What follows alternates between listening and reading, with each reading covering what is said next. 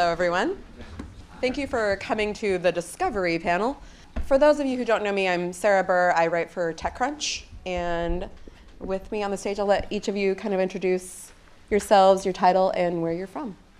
Okay. Sorry, Mora. Hi, everybody. I'm Bora Celik, co founder of Jukely, social concert discovery service. We're based out of New York. Hi, everyone. I'm David Porter. I'm the CEO and founder of 8 Tracks, which is sort of a handcrafted or playlist radio service, and we're based here in San Francisco.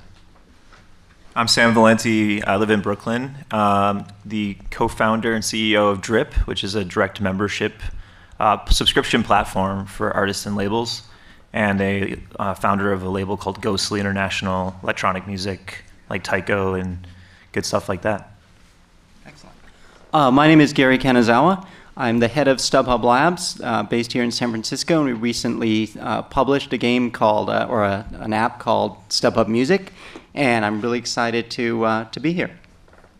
Cool. Uh, yeah, so we've had a pretty stellar panel. Um, when we think of discovery, it doesn't quite really convey what we're talking about here, right? Like, what what would you really say uh, when someone thinks of music discovery or s- discovery in the music sense? Wh- what are we really talking about here? You were you I had a point. you had a really good point right before we started this panel. Yeah. My new marketing director will be proud of me. Uh, it's a, the notion is, is matchmaking, I think, in a way, because if you look at it from the standpoint of the content creator, it's all about getting discovered that direction, and at the same time, from the standpoint of the consumer, it's about finding great new music. So, you know, I think in a very real sense, it's sort of uh, platonic music-based matchmaking is really the key. Yeah. So and and for Jukely, that's a really good point. Matchmaking. Um, I mean, because we're really hooking people up with music they might potentially love, an artist they might really enjoy that they never even knew- existed. And Ju- with Jukely, from what I understand, you have this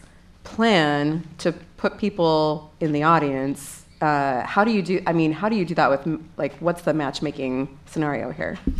Yeah, so we have a very specific goal um, when it comes to music discovery is we ask people a question, how often do you go to concerts? And the most common answer is not as much as I'd like to. So we said we want to change that and we can change that. Um, we're trying to find ways through experiments uh, to convince people. It's, it's very psychologically interesting, actually, to change their way of thinking uh, because currently, what we observe, the natural human behavior is uh, to listen to things that you know. Do, do you want to kind of explain what Jukely is? And it's only in New York right now, but uh, Um, if you want to, right? yeah, it's sure. only in New York. Yeah. Yeah, so I understand. I'll drive to that. So listen to things that you already know and buy concert tickets for artists that you already know and love. So you pay a plan and you get to go to a certain amount of concert tickets, or Yeah, so that's a new thing. Yeah. Uh, so the, there's the Jukely regular service that we launched about a year, year and a half ago that uh, learns about what you're listening to and learns about what your friends are listening to. And our, our thesis is that we can get you out to more concerts and get you discover more music if we can match you with friends to go with based on your uh, collective music taste as well as friends of friends and showing you mutual friends that you have in co- common uh, to help you start a conversation around the show. So that's the original Jukely service, and about 30 days ago, we started an experiment called Jukely Unlimited. For uh, $25 a month, you can go to unlimited concerts. Uh, it's invite only in New York right now. We're going to launch in LA and San Francisco uh, later in 2015. Later in 2015. LA next. Earlier in What? 2015, San Francisco is going to be uh, probably third. All right. Well, fair enough, but please as soon as you possibly can, because I go to a lot of concerts. Um, so, and then and that's a little bit different from what you do at Eight Track. It's uh, Eight Tracks. It's a your yours is a little. bit Do you want to explain how you kind of match people up with music they might like? Yeah, well, it's it's fundamentally like a, a platform for playlist curation and consumption. And so, one percent of our users act as DJs in effect, and they'll upload music from their hard drive.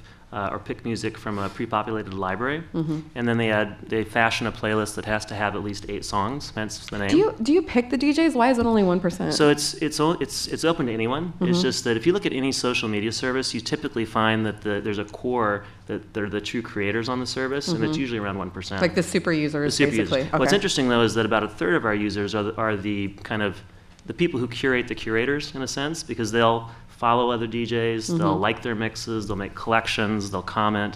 And so those are the ones that are, you know, in some senses, the marketing engine for the service. Mm. Um, But the you know the upshot of all that is that the other really all of the listeners um, benefit from programming that runs much deeper. Uh, so you can find really music from any imaginable genre from every country of the world, and that's uh, engendered by this notion of the curation, kind of crowdsourced curation platform, because someone somewhere in the world cares about a genre, and they're going to put together a playlist that represents it. Yeah, So you do get this incredible depth and breadth. Okay, and and you you started uh, Drip FM, and that's a, that's a little bit different um, from what he's doing, which is. Can you kind of explain? I'm just going through what they each do, so we can kind of get into it. I mean, our, my background comes from recording music and, and fan and working with fans and creating Mm-hmm. value f- out of music. So whether it's pressing a vinyl or uh, a great T-shirt or just creating you know context around an artist, Mm-hmm. realizing that um, like Bora was saying that you already know you like a certain thing, Mm-hmm. and our fans at Drip already really love a certain artist or label. So a lot of them like Fool's Gold or Mad Decent, they already are part of the tribe. But the the internet, while it's been awesome to remove friction, you know, we have every song in the world, we have every video. Um, a lot of the good stuff about being a fan of something is the friction, right? It's like going to a show is not an imposition if you like going to a dirty uh, desert rave or whatever whatever that thing is. I, I mean, I, you know, we all went to uh, Burning Man or Coachella or a thing that most people probably would think was annoying to do, but because we love the culture, we want to be part of that experience. Mm-hmm. And that could be going to a movie, like going to a theater. A lot of people would never want to ever see a movie in a theater again. Mm-hmm. If you're into film, you enjoy going to a theater and Yeah. spending the time and even the money to, to take that in. And so we're thinking a lot about the sort of the aspects of fandom across the spectrum um, and what that means to belong to a tribe. Mm-hmm. And the drips are sort of communities of artists like Mike Dowdy and Ghostly and Stones Throw who represent a cultural place of belonging. And they get downloads, they get access to, to tickets, they get hangouts, they get tutorials, but maybe it's a little more like a fan club than a music subscription platform. Mm-hmm. But I think it's discovery in the sense of I already know I like a thing. Help me find more stuff like that as a member. Did you see that article in the, in the Times maybe uh, two Sundays ago, three Sundays ago, called "Streaming Music Left Me Adrift"? Or Yeah. sent me adrift. Yeah. This kind of speaks to that very point. And the I think the the upshot was that in this new world of everything on demand, uh, you know, you don't have that that tribal identification that you might have had, you know, Sure, 15 sure. years ago, 20 years ago. Absolutely. So it seems like Drip sort of speaks to that. yeah, so this is not. I mean, this is not for the Taylor Swift fans of the Not world. necessarily. I mean, we we'd love to have Taylor Swift on Drip. I mean, she would have she would have an amazing Drip. She would be because she's incredible on social. Mm-hmm. and she's people in- already know who she is, and this is more. yeah, we're not. It's not about- about indie major niche. It's about passion. Mm-hmm. like so, we have artists that are huge. We have Skrillex in his label, and he's Mm-hmm. got tons of fans. And we have artists like Bay Area artists like Eskmo and Christopher Willits who have hundreds of subscribers. Mm-hmm. Yours is more like instrumental type music, right? Or is that? on my label, but that's That's your label, but that's yeah, separate from is, is agnostic. It's Okay. not about genre. It's about passion and like thought leadership. So Mm-hmm. we're just interested in helping have artists have more of a voice to share what they lo- love, and let fans have more of a voice in subscribing and paying directly for the privilege of Mm-hmm. Yeah. connecting. How is StubHub solving that with uh, StubHub Music? I, I wrote I wrote the article on that, but I, I kind of want to know, just in your own words and to explain to everyone else, how you are helping people find new kinds of music or music that they didn't even know, or bands they didn't even know were going to be in town.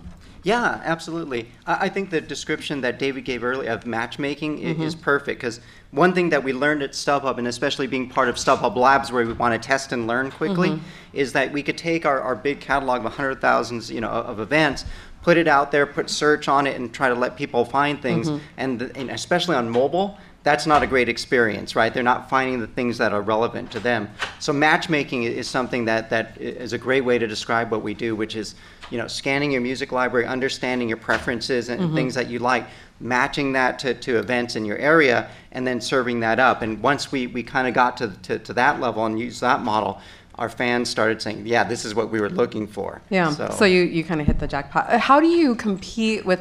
I get pitched. I'm not kidding you. I get pitched like on a weekly basis a new, um, you know, find find bands in town type um, StubHub music type app, Mm-hmm. and they're all slightly different. But how do you compete with that? Because there's so many of those out there. Yeah, I think for, for StubHub, what, what we try to do is uh, within StubHub Labs, you know, the, the music product right now is in a, a beta type of format. We're getting Mm-hmm. And you're working there. on a couple different apps, right? Yeah, Yeah. There's multiple apps that we're testing. Music is probably the, the, the most advanced right now. Mm-hmm. Um, get out there, understand what the fans like, and then we have the ability to take it to scale to, to millions of StubHub users and, and to eBay users since we're, we're part of eBay Mm-hmm. once we get that formula right. So we want to really kind of hone in and get that right, get the, the ecosystem going, find a great fan experience, and then you know, eventually find a great experience for artists to, to reach out to those fans. And then we have the ability at, at any time to, to scale that and, and reach a larger audience. Do you have stats on how many people uh, are able to discover new types of music or new bands that maybe you didn't have access to before? Do you have like stats on how you're able to help with that process at all? Yeah, I, I think that's something that we're working on. So, so uh-huh. right now, in, in kind of this first phase, we, we just said, let's do a basic match, right, of Yeah. your music interest. We do some recommendations. I think what we could, you know, what we certainly look to do in the future is much more around discovering, you know, new artists that, that could Yeah. be interesting to you. Yeah, because you have, I mean, you have all this data, right? So, on top of helping people hook up with bands they might like, you probably have some sort of mechanism to help the artist figure out how many fans are in each city, I'm guessing. Absolutely, and, and that's the, the definitely the future vision.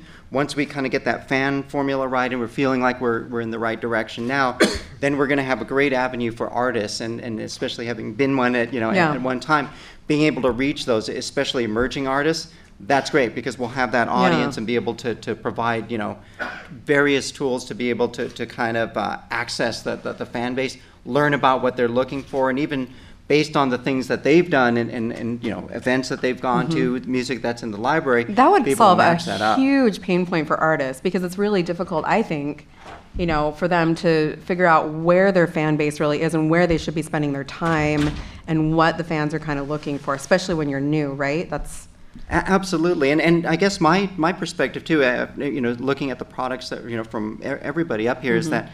That there are different elements that are there's many different ways to discover Mm. new music, new new events, new things, and all of these they're they're not mutually exclusive. They they work well together, Mm. and, and I think you know so finding that right combination of things is Mm-hmm. probably at the point in the market where it's starting to develop. We got to find what the right you know what Yeah. the right formula is. Okay, so and uh, if anyone else wants to jump in on this, on because it's a two-way street. It's the fans discovering the music, but it's also the artists discovering where their fan base might be. I think be. you nailed it. Yeah. Yeah. Go ahead. Yeah. I I was just going to say, we've, um, amongst our, our artist and label partners, Mm-hmm. we found that one of the pieces of data that they're most interested in is really where, so for people, so on our service, you can like a playlist or favorite a track, Mm-hmm. and we can give them information about uh, you know, how many plays did they get from a certain geography, and, and likewise, how many favorites did they get from that geography. Mm-hmm. Yeah, because that's that- huge that for the turn- venue to know that if they book that artist, they're actually going to get people there. That's Right. Well, and- huge. and it's also not wasting the artist's time because they know where they should be touring, Yeah. which I think is, is a really cool thing. How do you do you? I mean, do you work with the artist to know that? Do you have that? So data? Mm-hmm. we, we have some of that, that information. We haven't historically uh, worked through direct deals with the labels because we operate under the compulsory license for webcasting, so not dissimilar from someone like Pandora. Mm-hmm. Um, but increasingly, we're getting closer to the labels, and particularly on the indie side. Mm-hmm. One of the things that's very different about 8 Tracks versus some of the other streaming music services is that we skew very indie. Mm. So about two thirds of our streaming comes from the independents, which is actually probably a, more similar in composition to something like SoundCloud.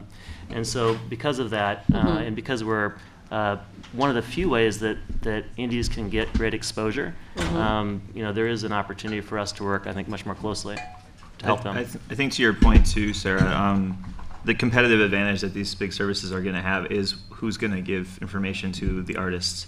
Uh, because even I think we've all kind of over-indexed on social. We all like, thought that the the like or the follow was like the mountain to climb, and it was like, oh, I got a million and I'm like set, but like you really don't own that base. So you can't really talk to them uh, in the way that's That's almost like slacktivism. You can like anything; it's easy. right? yeah, and it's Yeah. like, what does a fan being a fan mean? Yeah. And I think oftentimes artists don't know where their fans are because the, the, the sort of faceless mob of social is not really as intimate as it as it was proposed it could be. And so I think that you're going to see companies and Pandora started to tip their hat to a little bit that uh, they're going to offer more and more d- information and data to the fans and artists as a mea culpa or whatever, or maybe it's a competitive advantage against other services, but that's really more inf- more valuable in a lot of ways sometimes than money is knowing where people are. Yeah. That- Or equally as important as monetization is Okay. access. And probably particularly at the indie level, I'm guessing. Yeah, How where does- you can do it. How does Yeah. Jukely, how do you find which bands to promote or to offer? How do you, I mean, how do you determine that? Yeah. Let me answer that. I actually had a couple things to Go add. for it, yeah. Um, so what Sam is saying is interesting. Showing data to the artists is one thing. Helping the artists access those people, reach them, is another thing. Mm-hmm. Uh, so I have a promoter background, so I'm more interested in the second part, where how can I reach those people? Right. Uh, so artists, uh, labels, promoters, venues come to us, and we can show them. Actually, we have 30 million people in our database. Mm-hmm. Uh, we know where they live, we know what they're listening to, and that's our users and their friends. So when you sign up, actually, you give us permissions on where your friends are and what they're listening to. So when an artist comes to us, we show them you have this many fans in mm-hmm. New York, and you have this many potential fans in New York based on some of the similar stuff they're listening to. And you have this many people who are friends of our users that we can also reach. So we can send them push notifications, emails, and we can incentivize to get them to send in- mm-hmm. messages to their friends. Uh, we built an incentive program, that, so that's interesting like that. So people come, uh, concert promoters come to us and say, okay, so let's set up a campaign and reach all of these people. Mm-hmm. Uh, so, so that's interesting. And your second question was about how do we? Yeah, how do you curate who, which bands are Yeah. available for Yep. people to go see?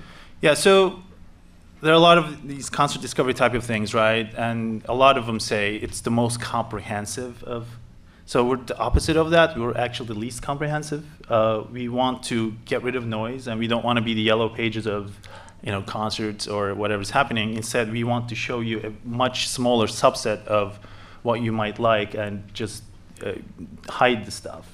Um, and um, the curation process is mostly based on looking at our members' collective music tastes and checking to see how many people will actually receive notifications if you put this concert in the app. Mm. And if it's below a certain threshold, we don't put it. And if it's above a certain threshold, we still don't put it because we actually. would You want the middle. would- We, we wouldn't put actually Taylor Swift. You don't want the garage band, Yeah. you don't want the Taylor Swift, you want. Exactly. So we have an upper threshold and lower threshold. So like we have conversations about sometimes. So you're perfect for people to, who want to say, I heard them first, but they're kind of, they already had a little bit of. Yeah, I mean, people actually get insulted when we put Katy Perry in there. Oh. They're like, well, I don't need Jukely to discover Katy Perry. Okay, that's you actually a fair point. So, uh, I mean- so we have these conversations because sometimes uh, managers or labels of really popular artists What do come you to think us of and say, uh, Taylor Swift uh, breaking up with Spotify? Like, what do you think of that? Like, do you think that that was a good move for her, or do you think that was kind of I don't a think boner that. move? I mean, I mean, they have their own reasons probably, but Uh-huh. I'm, I'm a supporter of, um, you know, services like Spotify. So I, I personally yeah. Here- wouldn't approve such a move. This is what I think is so interesting because we all, I, I'm pretty sure that most of us in this room, I don't see any like teenagers here, uh, grew up in the era of Napster and Discovery, and that was the first time we were ever able to. That was the first time I was. I was in high school, so I, it was the first time I was ever able to say, uh, have access to bands that I've never heard of before all over the world. And was it piracy? I, I mean, they they lost the lawsuit on that, so probably uh, yes. But I felt like it was justified at the time because I never had access to those artists before. But now we have a way to get access to the artist, and I don't think I don't think most people were doing it to rip off the artist. I really don't. I think most of it was we just wanted to listen to music that wasn't pushed to us on the radio all the time. And one of the coolest things of the Napster 1.0 service, and actually in many ways was the inspiration for the original business plan for Mm-hmm. 8-Tracks, was something called the Napster Hot List button. Does anyone remember that? Yeah, the Hot List button. You got a good essentially, memory. if you were if you were downloading um, music that you were into, and the same and the same user's name kept on cropping up time and again, you're like, okay, I probably have something in common with this person in, in terms of musical tastes. So you could click on their name and then click Hot List, and it would show you all the other MP3s on their hard drive. So it was really the first form of like online social music discovery back in the day. I think the top eight on MySpace was a continuation of that too. I think you could see what you, your favorite artists listened to, and that was a huge revelation. I mean, it was like, oh, I that's actually was more interesting oftentimes than the music they made. It was Right. the, their communities, and you could go in a wormhole just like a Napster. cool. And I think it, Mm-hmm. those those inform our all of our companies that impulse to want to connect with people at the level of taste Mm-hmm. is that's that's what makes you feel like you belong to the world. I, I question You the know? top eight right now. okay. Because when Eight's top eight number. was popular, uh, or Well, no, just not, the- not right now. just I the mean, top ten favorite in- artists, Yeah. yeah. the MySpace days ten years ago, like if you ask me what your favorite bands are, I could be like Rage Against the Machine, Faith No More, Alice in Chains, whatever. Like I had I had the list. I don't have it anymore because we listen to so much more music through services like Spotify. I, I, I wouldn't remember. I mean, today I'm listening to Knife Party this morning. Their the latest album is great, but tomorrow it's gonna be something else. So Sure. I think the concept of hardcore fan, like in in our observation, is not what it used to be. Mm-hmm. So hence, like we exist because I mean, obviously there's like the Songkick and Bandsintown. They've been around for a long time. They've done an amazing job. Mm-hmm. With the you know when my favorite artists are coming to town, let me know. But No, what I get disappointed think, in the is- top ten too because I think this is really what everybody likes. Really, like this is this is the top ten. This Well, is so I think the favorite possible? artist concept has changed since those companies started, right? Mm-hmm. It's been like eight, nine years. Well, who are my favorite artists? I don't know. So then it's noise. Yeah. Well, it's, it's a good point. I mean, just a lot. Most people are listening to a lot more music than ever before. Mm-hmm. And I think that's actually kind of the, the counter that a few people have made to the the issue that people have had with, with artists not making as much money from Spotify. Mm-hmm. And the the thought process is that just more people are listening to more music down the tail, Mm-hmm. and so the same level of consumption isn't happening amongst those top artists. I think the issue too, the Spotify thing is a bummer to me. The fight, public fight, is because I think it disenfranchises fans again. I think we had 15 years here between Spotify and now, or whatever the time frame is, to get it right. And I know mm-hmm. Spotify was a way to do that. Yet we're still, as a music industry, fighting over a lot of certain things in public. And I feel like the fan who actually wants to listen to Taylor Swift on Spotify is like, I don't care about the business model or what what do you got what's the issue it's like i'm paying money for music again you got me back into the system and now you're telling me it's not good enough to be paying for music like i think it's mm. like very it's very inside baseball it's very like mm-hmm. Uninspiring as a fan to watch this happen it's like well what does that mean like i want to talk about the music i want to talk about the artists but this and i know it's about artists getting power back over to corporations but i feel like the narrative has been so screwed up with uh, music and monetization that if I'd be very confused if I was a young kid right now and knowing what was right, what was wrong. Is buying a CD the only way to support Taylor Swift? I don't. I don't know. It just feels. It just feels um, Seems a like a missed backwards. opportunity. yeah. Yeah, I guess from my perspective, the thing that we're trying to focus on is really just um, taking the signals that that that, that the user has, and and it's probably overused as a buzzword, personalization, and really trying to figure out, you know. What, what is the way to take this big universe that we've been talking about and bring it down to something that, that's relevant, right? And, and it's a, it's a difficult problem, and there's all sorts of buzzwords in there, big data, you know, uh, relevance, things like that.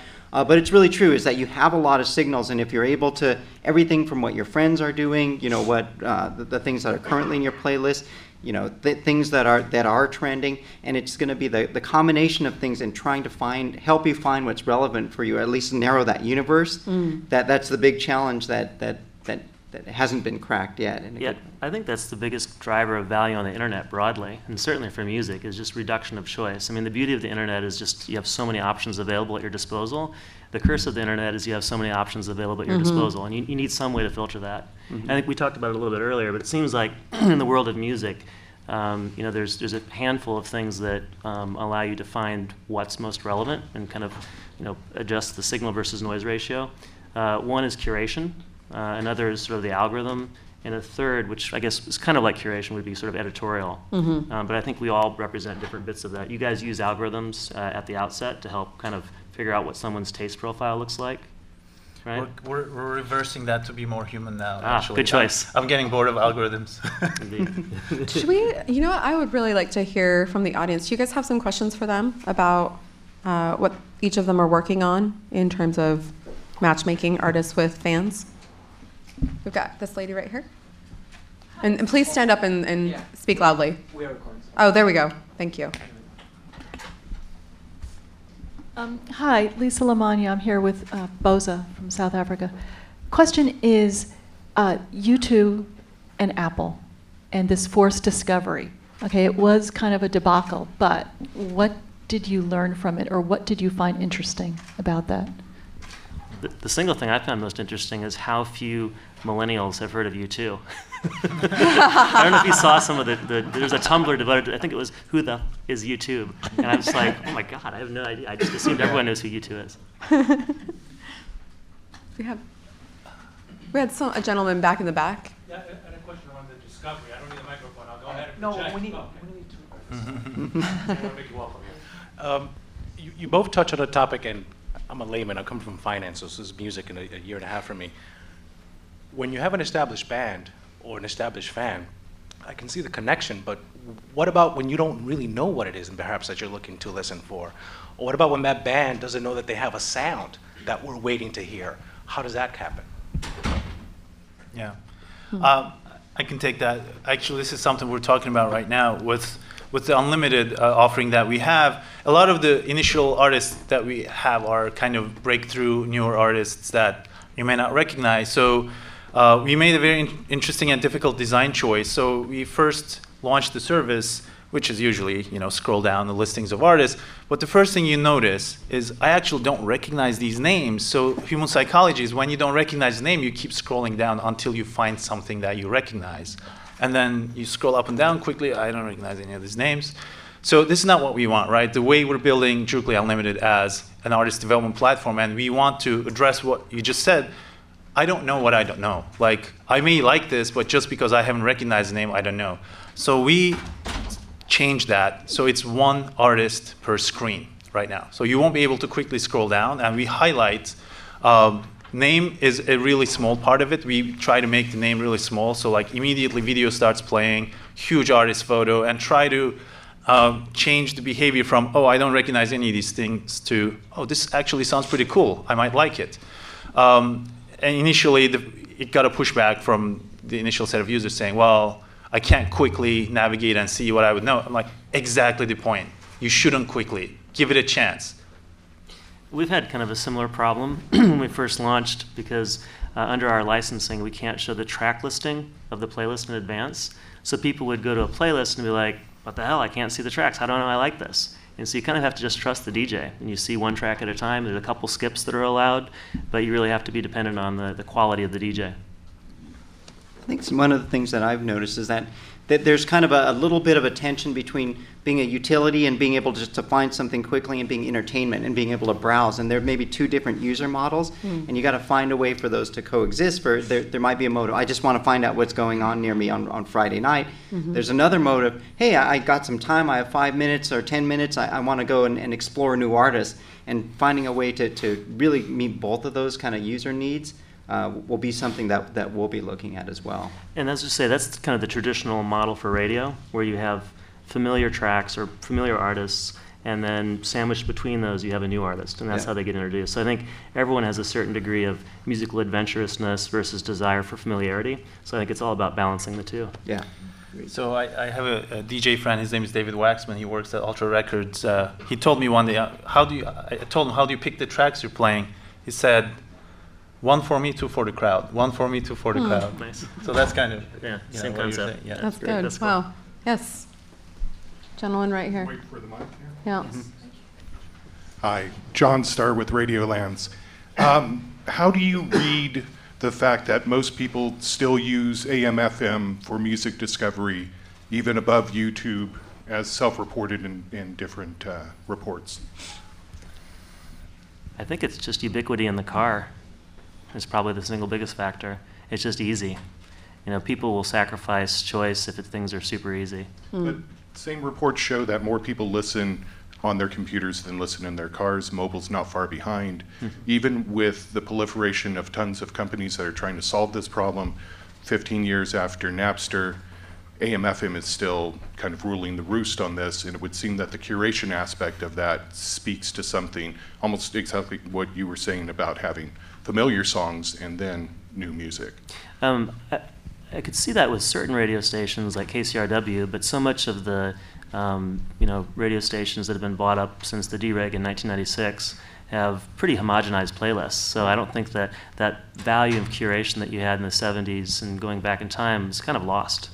So maybe it's the human voice. Maybe it just pe- makes people feel comfortable to have like a human voice mixed into the you know. The pl- NPR has become a way, as a label, I can attest to the value of NPR as a musical uh, discovery vessel. It's bigger a lot of times than late night television. And I'd almost rather have an all songs considered show on an artist we work with than a late night spot. It's just become uh, more meaningful. I think to the third point about editorial, the ones who are doing it right still represent, or Hot 97 in New York, and there's still some strongholds that can break records. And also, I think it's nice to be to receive and be, to be passive and just enjoy, trust the DJ, like you said. So I don't know. I think there are some, some key things like uh, that as you listen, there's different models. As you're sitting in the car, you're listening to different music. Uh, a key thing is being able to bookmark those, right? And, and things like Shazam allow you just to say, oh, wait, I want to remember that for later. And so, uh, you know, a lot of these start joining together. Right over here. Hey, Justin Zubnik. Um, I'm wondering if you guys can reflect on what you just touched upon, basically integrations with other services uh, for data, and um, as well as you know output to other services. Like 8tracks has an API to work with other services. Yeah, we've um, we've always wanted to have a pretty open platform. Uh, so we've had, in fact, the I think our first Android app, someone uh, a developer out east just basically built the app for us because they loved he loved eight tracks and wanted to have an app for it. Um, we're available on Sonos. Um, uh, we had a Spotify app that never got launched, unfortunately. Uh, there's a few other like Windows 8, BlackBerry. So I think I think it's important to kind of be available kind of wherever the dial is, and so that's that's the approach we've taken. I think the car is the next frontier. Hmm. I agree with that. I mean, I, I think you definitely don't want a closed platform because, as we talked about, there's all these different signals and they come from different places. And so, our ability to, to all, you know, kind of work together and collaborate, partner with each other, get the, the all the different kind of pieces of data that, that are that are coming in, I think is going to just create a better experience for the fan. hmm For both, I mean, for both Drip FM and 8 Tracks, that's actually, you brought up the car and you brought up AM FM stations. I- mean, there's a reason why podcasts are still wildly popular. You know, they've almost seen this resurgence because people spend so much time in their car and listening to, you know, NPR or a podcast or the radio for that very reason. Do you have plans to create apps for, I mean, as we're seeing newer cars come out with We have we have one today um, Mhm. with Radio Aha. Mhm. Um, I think you know I, think the most reliable bet in this whole market is probably the um, OSs. You know the I guess it's called CarPlay Mhm. on the Apple side Mhm. and the Android equivalent. So I think. You know, given limited resources, that's where we'll focus our attention. Um, I know there's bespoke solutions that certain automobile manufacturers have put out there, Mhm. but we haven't. You know, we just haven't. We don't have the It's so team new. size yeah, Yeah. it's hard to know what's going to win, but I, I, think, I think it's a pretty safe bet that the Apple platform and the Android platform will be adopted. Mm. I saw some hands. This one, For yes. the sake of just a counter, for the sake of just like a counter um, opinion or idea, like I don't drive. I well, I have no car. I haven't had a car for like eight years. I ride my bike everywhere. Yes, when I do drive my wife's car, I'll listen to All Things Considered, This American Life, NPR, KCRW, all that stuff. But do you think everyone's just trying to pump all this money in, into the car because it's, you know, there's just so much money behind it, or do you think there's No, other people spend a lot of time in their car, Yeah. even though you're in a big city where you don't necessarily need a car. Middle America drives a lot. Yeah, I mean that's true, but I'm just curious how to like, what for a long-term solution to problems. I guess I'm just being a hippie. well, there's the, there is the. I'll leave it at a- that. I think it's a fair point. There's the, the simple solution, which is you just plug in your iPhone to like a stereo jack and you're on your way, right? You don't really need too much more for many people. Um, but people, and I, I've seen the numbers from like Arbitron or Edison or someone, but a significant portion of listening to music, whether it's radio or otherwise, is in the car. So I think they're just trying to address that that slice of the pie that you know hasn't really been gone all digital yet. I think the type of people who are on this panel, um, or the customers that use our services, a lot of our services are probably like everyone here is the center of their own world. So you're on your bike. I'm guessing I don't know if you use headphones, but you're the goal is that you can find what you want quickly and efficiently, and zero in on it with a you know a, a degree of yeah, and I think like everybody has their own use case, whether at, at work or we have a Sonos in our office now, and it, that's a fun use case because it's social. It's like we're context shifting. I think everyone's obsessed with like what's the the winner, but it's a lot of like you were saying, it's a lot of things and a lot of context and a lot of use cases, and we're just I think we're all trying to sort of in this room, this whole conference, figure out like making each of those experiences better incrementally and or by by a landslide ideally, but.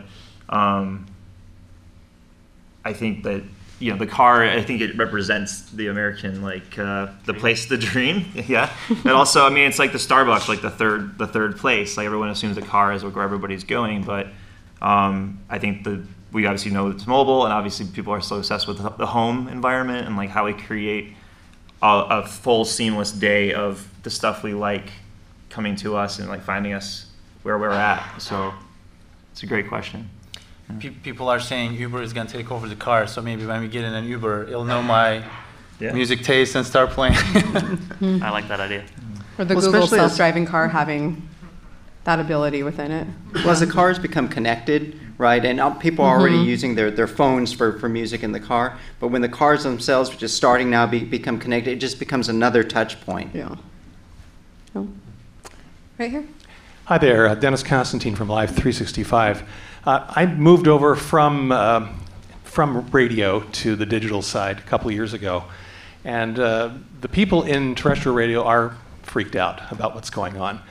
Um, and Ne- Arbitron now Nielsen that measures them, uh, it's amazing to see how small the sample size is. And they take the sample size and they multiply it to get these population estimates. But li- basically, they have five, six people listening at a time to a radio station. And then they multiply that. Here in San Francisco, I think there's only um, a couple hundred families that rate radio for all listeners. And uh, it's very suspect. But then Nielsen comes out and says that 94% of the people are listening to the radio. Nobody really knows. Hmm. And I, you know, I, I tend to see that radio is um, way undermeasured uh, it, and, you know, because of the sample size. They put an interview on the radio and they see that people tune out. Their six list meters go down to one meter. And they say, well, we can't do interviews on the radio anymore because nobody listens to interviews. So it, people in radio are very concerned about what's happening, but uh, it's wide open. And I think right now, according to Pandora's last 10Q, uh, it represents like maybe 10% of music of radio listening, somewhere in Mhm. that range. So there's still a lot. There's another 90% to be cannibalized. Well, and you're, you know, you're dealing with real numbers with Pandora and these estimates with radio.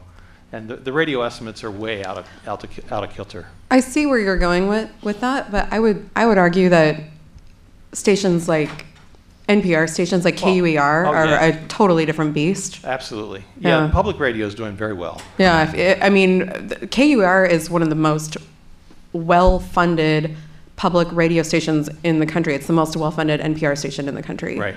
Uh, because they're constantly doing fund drives. Yeah. But I mean, if that's any indication, people are listening and giving a lot to that. And they're way underrepresented in the, in the meters because the, the, the tendency of the meter holders are lower income, people who need the $100 a month they're going to get for carrying the meter around for two years, which looks like a pager. Nobody wants to carry that around. So it's, it, the whole thing is skewed. Hmm. Hmm. You guys have to say about that? Well, I would think that you would be in favor of saying yes, it's skewed because you have a different model than. No, I mean, I, well, I don't. I might, what we're doing is very different. It all it relates. We need more people discovering more music Mhm. at, at all levels, so that people can become fans of music and go to Yeah. shows and, and Right. buy experiences, whatever they are. Like, it's not. I don't think you can have like a binary or like zero sum attitude about Mhm. music. Like all of it is good. And That's why I hate when I see public friction around con- like con- platform wars because Mhm. it's not really about I evolving actually, the narrative. I you actually know? can't remember the last time I listened to regular commercial radio. Sure, it's like rental car situation, but it, XM or Yeah. your podcast on your phone, like we're. But then I'm also not middle America. We have alternatives now, and I think yeah. like we, everyone who is wants to exercise them can. So we need to think more about like what feels good about music, and obviously going to shows has been validated as like a, a surefire thing. Right. Um, and I think also the impulse of creating, like, I'm surprised, I always say this, but the Instagram for music, in a lot of ways, what David is doing with 8tracks is being a creator around the, the feeling of music, not just making it, but contextualizing it. Everybody is a DJ.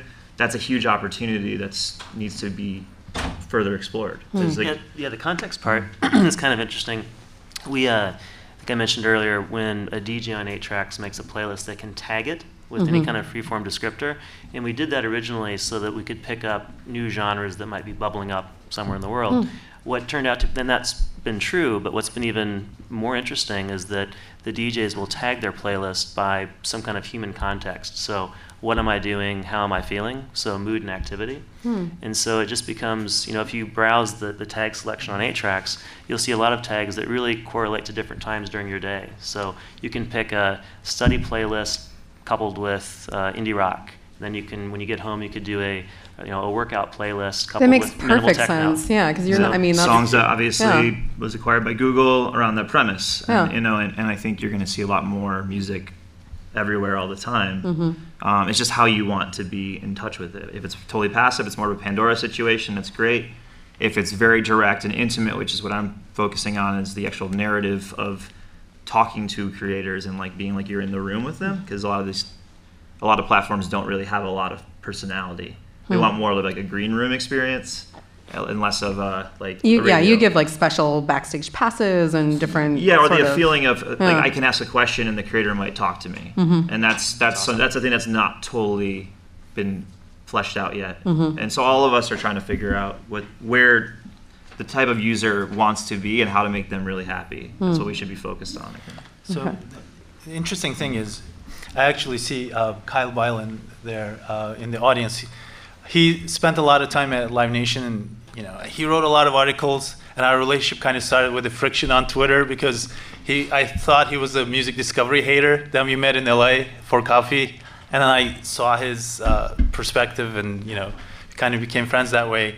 Um, but I guess one of the things that he came up with is like people actually aren't looking to discover music, uh, but it, if it comes to them, they are delighted, right? So you know we thought about that a lot as well. Why aren't we looking to discover music? Because it's not a high priority thing in our lives unless you're like a hardcore music fan. But it's what are the high priority things in our lives? You know, our jobs, our relationships, you know, love life, you know, Apps. financial situation, things like that. By the Product, time Product Hunt is way more interesting than any music chart, you know, and like that's just a fact. Just like apps engender our or make our life feel more Yeah. vital, the way that music did at some point. And I think all of us, all of us in this room, care about music the same way as we do about apps. But Mm-hmm. the priority, music has fallen in the ranks as far as its cultural relevance to the public. I you can think- challenge me on it, but it's, it's no, no, no. uh, I think you yeah. brought up a really good point in that I wish there was like a Product Hunt for music for people to kind of like mark up new kinds of bands. And I've heard that Product Hunt might be working on Sure, that. sure. I'm sure they are. But maybe somebody else is also. It was kind of like Hype that. Machine back in the day. Hype Machine is still Yeah. extent, sort of the amazing. Yeah. sort of the same This Hype Machine app is incredible. Um, There's a service called Tunnel uh, with the V instead of a U that's built on top of Rdio for matchmaking. Drip just launched its first free drip. If you join for free, you get a song, a couple songs a week, just curated from our drips. Mhm. There's no shortage of music. I think, like to your point, water, water everywhere. It's like we don't need another new favorite band. We want the right band, the right time, the Mhm. right context. I think that's the so that's the done. ser- serendipity of it, right? So Yeah. like music and what what is it? Maybe number eight or nine priority in most people's lives, but you know you don't get to it. Sleep. So then you forget about it, right? So hence the whole awareness problem. You know the biggest problem is awareness, which it is, but because we run, we run out of time, we, we run out of the day at the mm-hmm. end of the day, and we haven't discovered music today because I was super busy with life. You know, music is secondary. But really to good life. music Right, makes that's your not your life a lot better. Well, that's- when you're in, in love with the song, your life is like in the red, and it's awesome. But it's hard to fake time to find that moment. Yeah, but I Mm-hmm. think the other important point about music is it's one of the few forms of media that you can consume while you're doing other stuff, right? You can be playing music while you're, when you're at a party, when you're reading a book, when you're studying, while you're working, working out, whatever. Most other forms of media, you can't do that. So I think, you know, I think you're right, Kyle, in that the music discovery can be pretty boring in many ways. But if the music discovery component can be integrated into you know, a passive lean back radio style experience that is relevant for what you're doing at a certain point in time. It sounds like I'm pitching eight tracks now. I guess I am, but that's a, that is a, I I think that is a way that discovery can be accomplished and, and not be uh, so boring. And, But to you know, your point about U2, it felt like an imposition. It didn't feel like a discovery. It felt like breaking and entering to most people. Even if they did like U2, it was like I didn't really want that right now. I didn't want to start downloading a file. Like I think Mike that's so terrible, though, for U2. They're thinking we gave this to you for free, and everyone Right, was this mad. It shows Like, how I'm sorry, I gave you a free track. You don't have to listen. Also to shows it. how I- important your phone and your computer is. That's the centerpiece of your world. That's like your living room, and someone Mhm. like jimmied the lock and like put it on your counter. Like thanks to the CD, but like I didn't ask. So it was just a mixed up. They just didn't get it the right way. Whereas if they said just click here and you can download it, it may have been a wholly different thing. Yeah, they give it away for free that way. You could choose. Maybe that would be different. Oh, you, I've got a burning question I can see. You've been holding your hand for a while. That's Kyle. Yeah, so Kyle. uh, when I when I work for SoundHound, the music identification app, Uh-huh. and a, a fair point for an entire panel about discovery is that two of the largest music discovery apps today are arguably uh, Shazam and SoundHound. As you're living your busy life and music intersects with it, you can easily identify what song is playing, get it on iTunes, or sync it instantly to any of your streaming music services. Mhm. And uh, those are the two apps that have established themselves as utilities on you know, iPhone and Android. And I think is a primary way that people are discovering music as an intersection of their lives, rather than as it comes a part of other music experiences. Except when you want to know what a certain song is and it doesn't, ha- it's not in the database. I've had that happen before. Yeah. Yeah. It happens. Yeah. Then you're like, now I cannot discover this music. This, that's, The majority of people are identifying music that is popular. You can almost guarantee it with Mhm. the data. People are identifying the new Taylor Swift song. They're identifying a track that's playing on Walking Dead. I mean, it's not necessarily unheard of brand new music that's just emerging on SoundCloud today.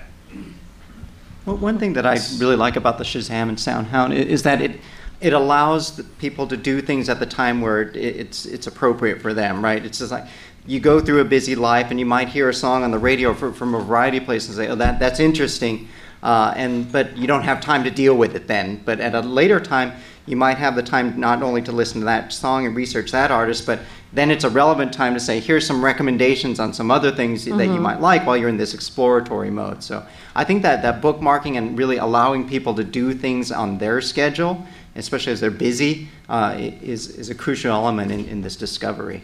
The new um, Shazam desktop app um, is actually quite cool. It's just it's almost like scrobbling for all all times in life, like what Mhm. Last.fm used to do. Um, you just whatever's being played in the background. If you're at a cafe or you're at a friend's house and you have your laptop Mhm. open, it just captures it. Yeah. it's pretty cool. There was a question back there, sir. I think we've only got, we've Okay. got a couple more. Yeah, he's got the mic. Oh, sorry. So uh, I, I just want to say the first thing I don't I don't necessarily agree that it, music has become a less priority. I think it's just more dissolved. I like to this guy was saying before into our everyday lives. Like everything has like a music component to it now because there's such an easy way to attach an MP3 player to a speaker almost anywhere. But uh, my question, I guess, for you guys, especially on the uh, edge of discovery, you know, let's just ru- to walk through a hypothetical situation. If there's an artist that has, you know, a thousand dollars, you know, they've been working on this amazing song. It's a, they they think it's perfect. The world would love it in these certain situations. Like, what is your opinion that their next steps for them to go? Because I know there's lots of options for a consumer to like make lots of different playlists and find different things. But on the other side, where the creator is trying to also cut through all the noise, Mm, um, it doesn't yeah. seem to be the same kind of, uh, I guess, push.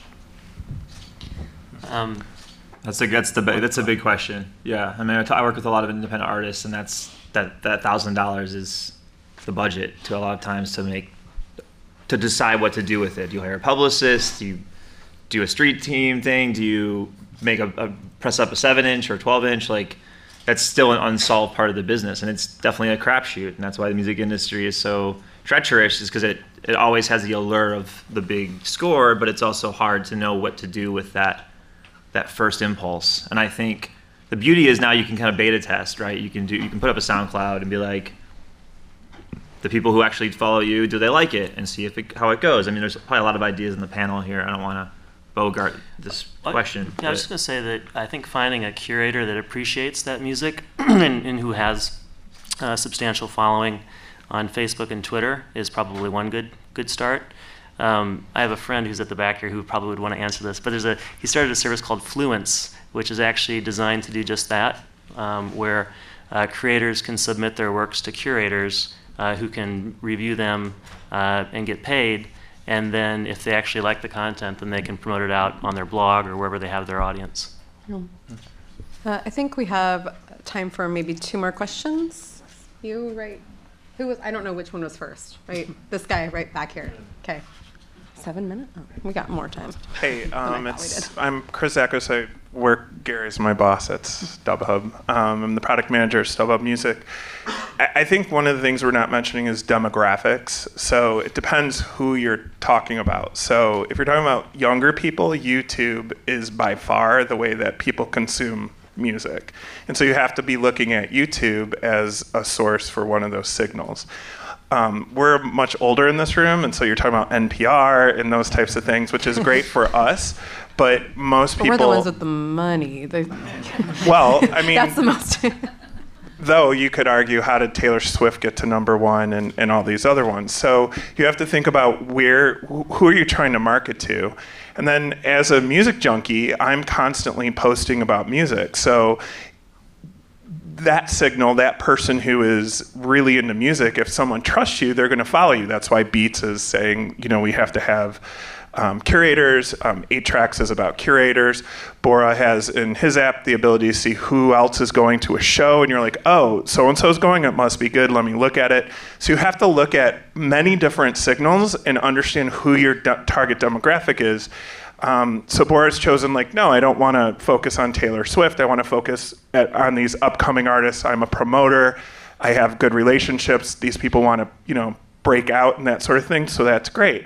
You know, at StubHub, we have, you know, we do the secondary market, and now we have a huge database of primary as well. So we know what's going on, and so we can, you know, promote that. So I think it just depends on who you're trying to target and you can try to do it for everybody, but it, that's going to be really hard to do. So, Yeah, just my two 100%. cents. Chris is super right about the demographics. You know, 18 to 24 year olds um, are 55% of our audience who listen to electronic music.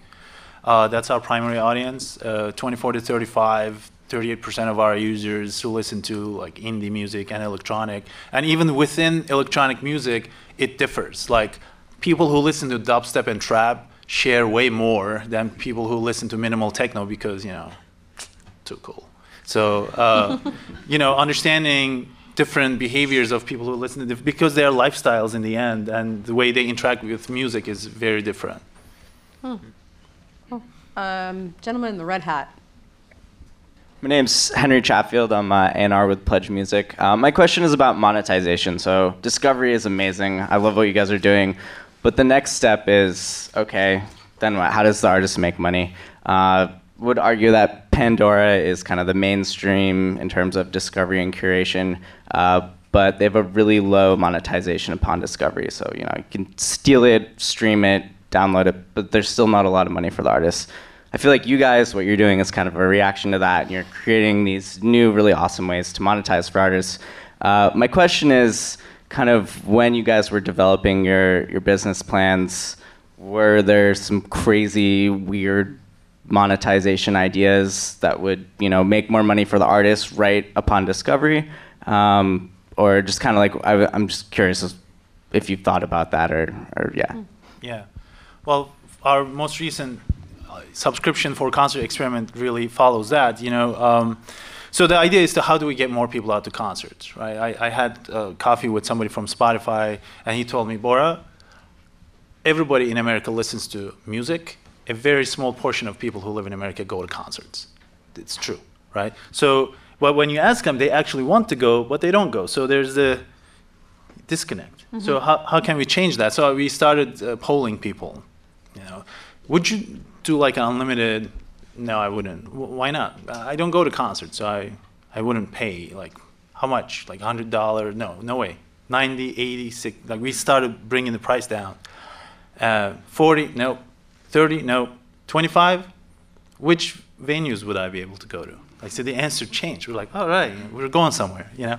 Uh, so really try to experiment with the psychology that way, and and the idea is, so these are the people who don't buy concert tickets, right? They don't go to concerts. How can we turn them into new people to the industry? Because you know, like if the concert is half sold, the artist is making. I mean, sometimes, a lot of times, especially in electronic music, the artists get paid flat fee anyway. So even if it's like one person or a thousand people, they still make the same money. But in different kinds of genres like indie and rock, there's like a door split kind of a thing. Uh, and obviously, I'm talking about live music. You know, your answers will be different. So we're like, how do we bring new people?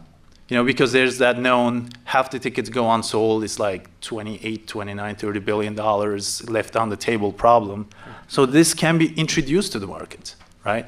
So promoters are booking usually, you know, electronic music venues have Thursday, Friday, Saturdays, but nobody has anything on Mondays and Tuesdays. So it's kind of weird. Can you imagine actually going to the office only on the weekends and Mondays and Tuesdays are off? I mean, never actually think about it this way, but venues operate like this. Most of the times, nothing happens there. It's, it's such a waste, right? So we're thinking if we can change the psychology uh, of people who interact with music, so instead of, so they told us, I'm not to buy tickets for things that I don't already love.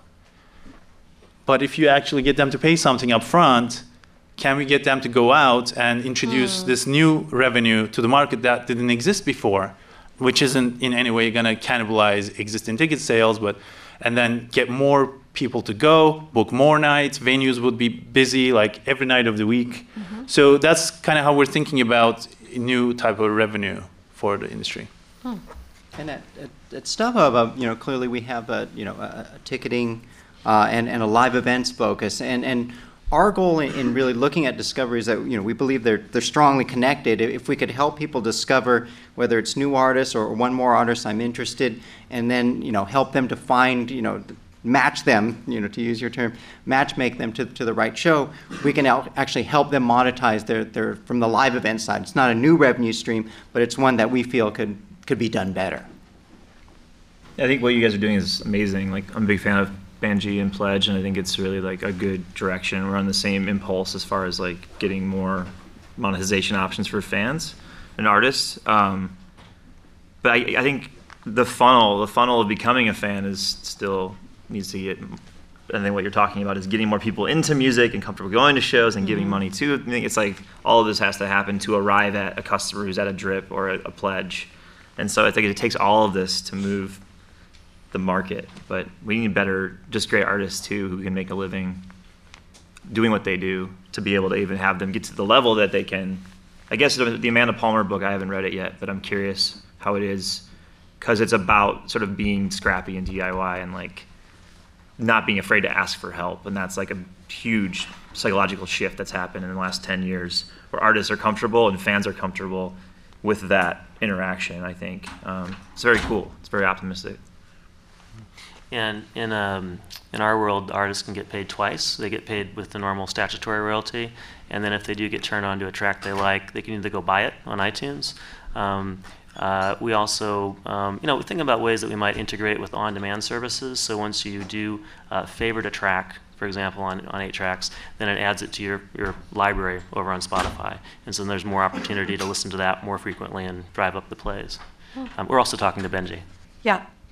We got to finish. I'm sorry. Yeah, but uh, feel free to talk to our panel members right after. And thank you, everyone. Really good questions. Yeah.